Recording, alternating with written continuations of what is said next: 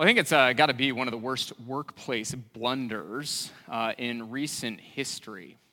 So the date is uh, January 12th, uh, 2018. It was a Saturday that year, and millions of Hawaiians awake to the following alert ballistic missile inbound.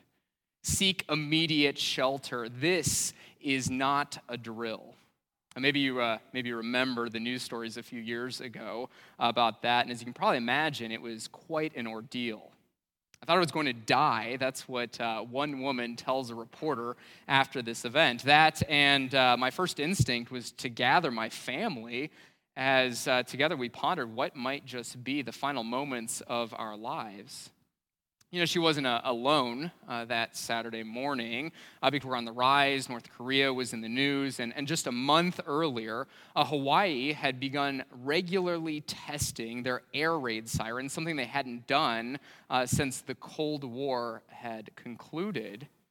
But it turns out that as uh, Hawaiians were panicking and seeking shelter, Hawaiian officials were trying to undo that message. We have uh, sirens, Hawaii's governor uh, later tells the press. We have uh, cell phones, we have internet and social media mechanisms, but we actually had no way of sending an automated false alarm. And so it takes 38 minutes that Saturday morning, 38 minutes where people are absolutely afraid uh, to pull that alert back in. In the days and weeks uh, that follow this event, uh, there's an investigation that reveals exactly what happens. You see, at, at 8 o'clock that morning, there's a, a shift change at Hawaii's Emergency Alert Agency. And so a few people head home and a, a few people show up to work. And, and just after that shift change, a call comes in on the Pacific Command's secure line. And you see, uh, what happens next is the first of two blunders that explains what happens the person who answers that call, he picks up the phone instead of turning on the speaker. And so uh, the guy who's sitting next to him doesn't hear the words exercise, exercise, exercise. As you can probably imagine, it's a, it's a terrifying thing uh, hearing those words. I mean, an attack inbound just about to happen. And this guy, he doesn't waste any time. But he also uh, doesn't get verification, which is the second of two blunders that leads to this event. So he, he turns to his computer and he sends out that message about a ballistic missile inbound, an attack that's just about to happen, that people need to seek shelter because it's not a drill. You see, that's exactly what this was. It was a drill. You know, the event uh, could have been so easily avoided, a fact that ultimately cost this guy his job. But what I find really fascinating is instead how this man reflects on these events a couple of weeks later. You see, he says, I was devastated. I felt sick. It was, it was like a body blow. And behind it all, you can hear this man who's essentially saying, it was my fault. I messed up, and now I'm paying the price for everything that happened. You see, that brings us uh, to the theme in today's reading, and quite honestly, the theme that we encounter every single year throughout the season of Lent. And that theme is the theme of, of reconciliation, of what it looks like uh, by God's grace to put things back together again, to, uh, to look at the broken relationships in our lives and ask, you know, what would it mean to mend the hurt? What would it take to heal the pain? What would it involve to, to forgive the person who's harmed you the most? I don't need to tell you uh, that these are, are difficult questions to ask because when you ask them, they're going to take you to, to some of the most difficult places in your life. I mean, when you've been estranged for years, when you've legitimately held a grudge, when you've hurt someone, or when someone has hurt you, it's never easy to put things back together again. Yeah, the promise that we hear in today's reading, the promise that Christ makes to us today, is that it is never too late for us. That by God's grace and with His help, right now, waiting for you is the opportunity for a fresh start and a new beginning in all the relationships of your life, including, including the kind of relationship that you have with your Lord, your Savior. You see, uh, perhaps nowhere is this played out more powerfully than in the parable of the prodigal son. I mean, it is, uh, it is uh, one of the most famous stories that you hear in all of Scripture. It's one of the most famous stories that you hear even outside of Scripture. You probably know how it goes. Uh, we just heard it a moment ago. Carly uh, retold it for us. It's printed in your bulletin. There's a man who has two sons. And what we learn is that the younger son uh, he demands his inheritance early. And as Carly told us, this is essentially saying to his father, I wish you were dead.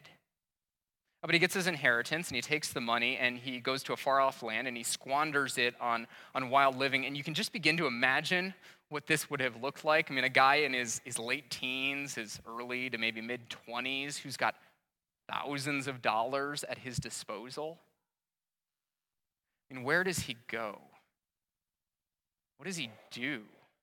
Who is he, who is he spending time with? I mean, you can just begin to imagine. Now, the time passes. We're not entirely sure how long. It's almost like that piece is intentional. And, and then we catch up with this man uh, again, only this time we find him at rock bottom. He's out of food, he's out of friends, he's out of options, and this is when the panic attack begins to set in. And, and, you can just hear him saying behind all of this, you know, it was, it was my fault. I messed up. Now I'm paying the price for everything that's happened. And I just love the way that Jesus uh, describes it in this parable.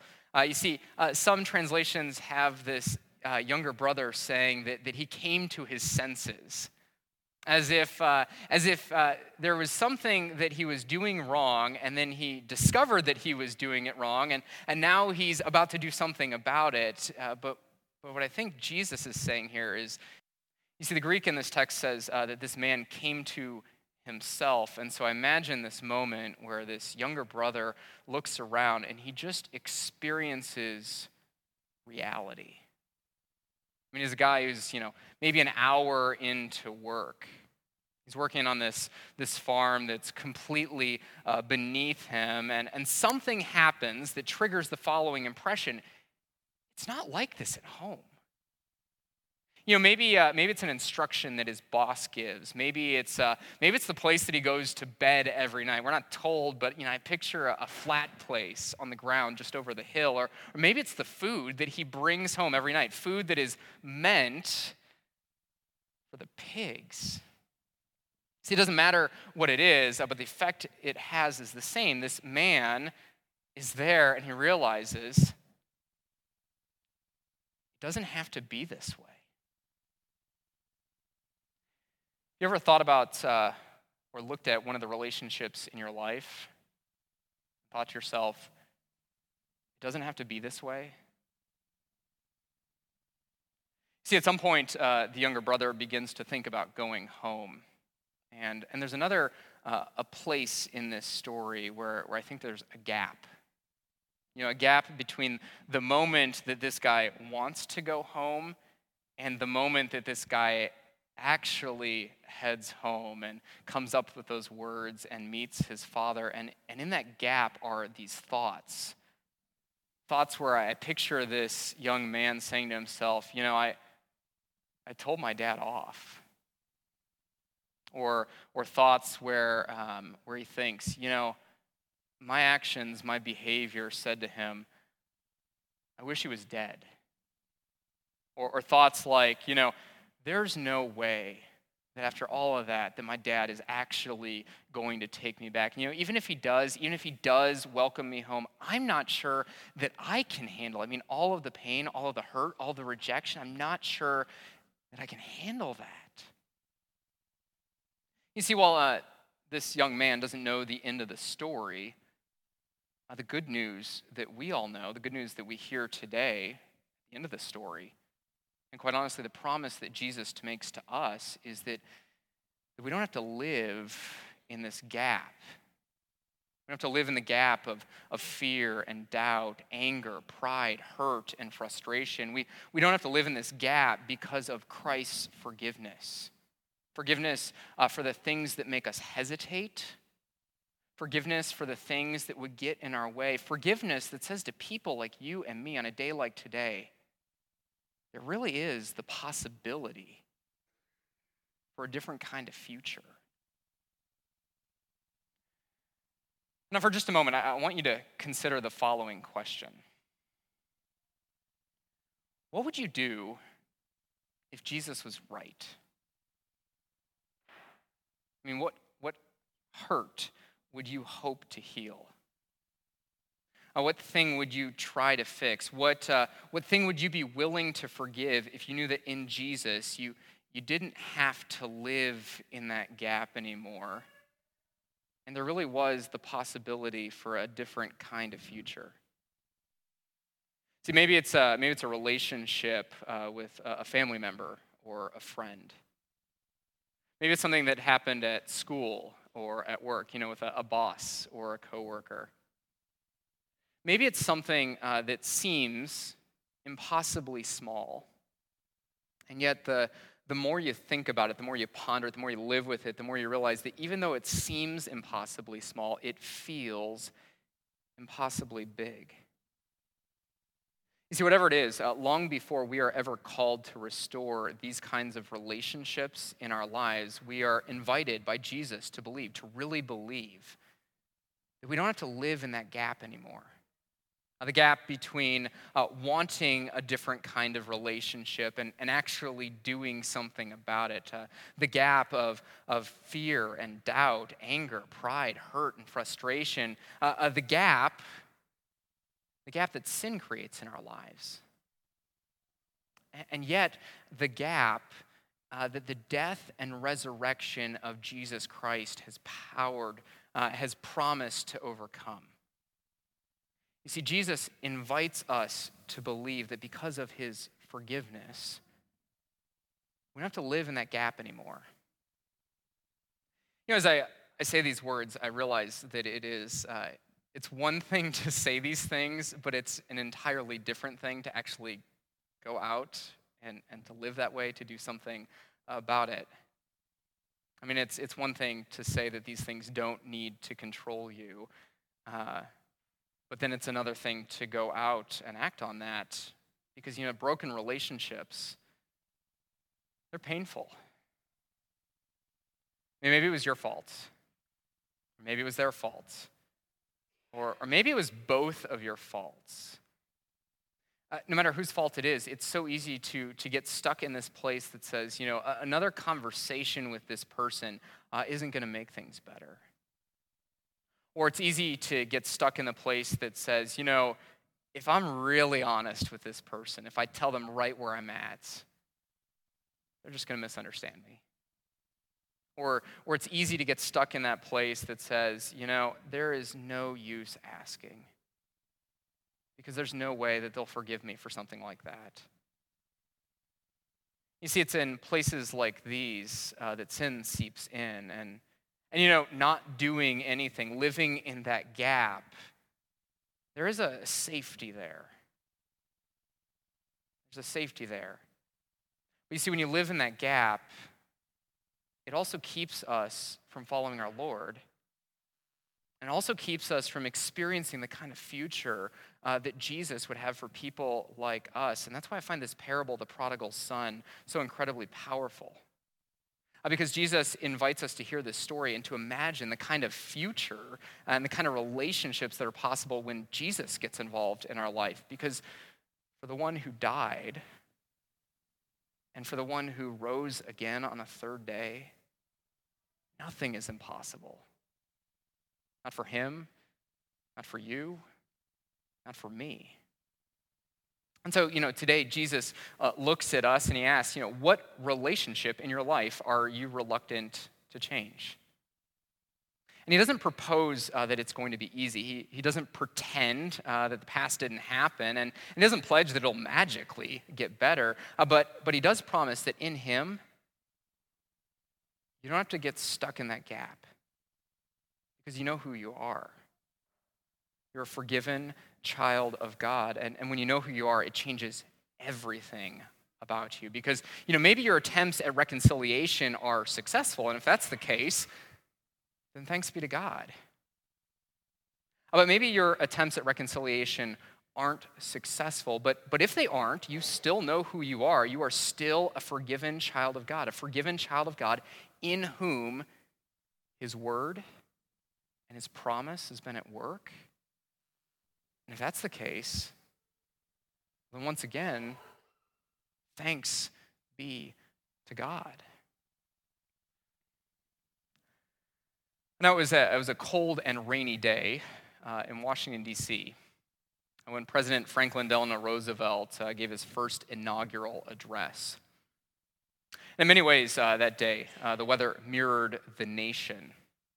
You see, uh, a depression had taken its toll after four years. The economy was trapped in a downward spiral, and there was this general sense of, of fear and foreboding uh, that hope in the future just wasn't possible. As he uh, begins his speech, uh, the president acknowledges the present situation, and then he speaks these words that are probably familiar to all of us. He says, The only thing that we have to fear is fear itself. You know, all sorts of pastors over the years have probably used this phrase uh, to say something, and this is probably my chance to do just that. I'm convinced that, uh, that something like this is true of us uh, when it comes to reconciliation and the relationships in our lives. Because fear, or perhaps uh, reluctance, if we were to put it better, a reluctance to confront the doubt, the anger, the frustration, the pride, the hurt, the sin that seeps into the gap in our life between uh, wanting a different kind of future and actually experiencing it. That fear, that reluctance, is so often the thing that keeps us from the future that God would have for us a future where, where God mends the hurt, a future where God heals the pain, and, and a future where by His grace and through His love, He offers forgiveness to each and every one of us. Well, that future uh, might just call us to confess and to confront some of the most difficult and painful things in our lives. The promise that Jesus makes today is that it's never too late. Because by His grace and, and with His help, waiting for each and every one of us is a fresh start and, and a new opportunity at all the relationships in our lives, including the kind of relationship that we have with Him. So may God bless you as, with confidence and courage as you ask these kinds of hard questions, as you acknowledge uh, the hurt and the pain, and as you move out of the gap and into the future uh, that God has for each and every one of us. May God grant it to you for Jesus' sake. In his name, amen. And now may the peace of God, which surpasses all understanding, keep your hearts and minds in Christ Jesus. Amen.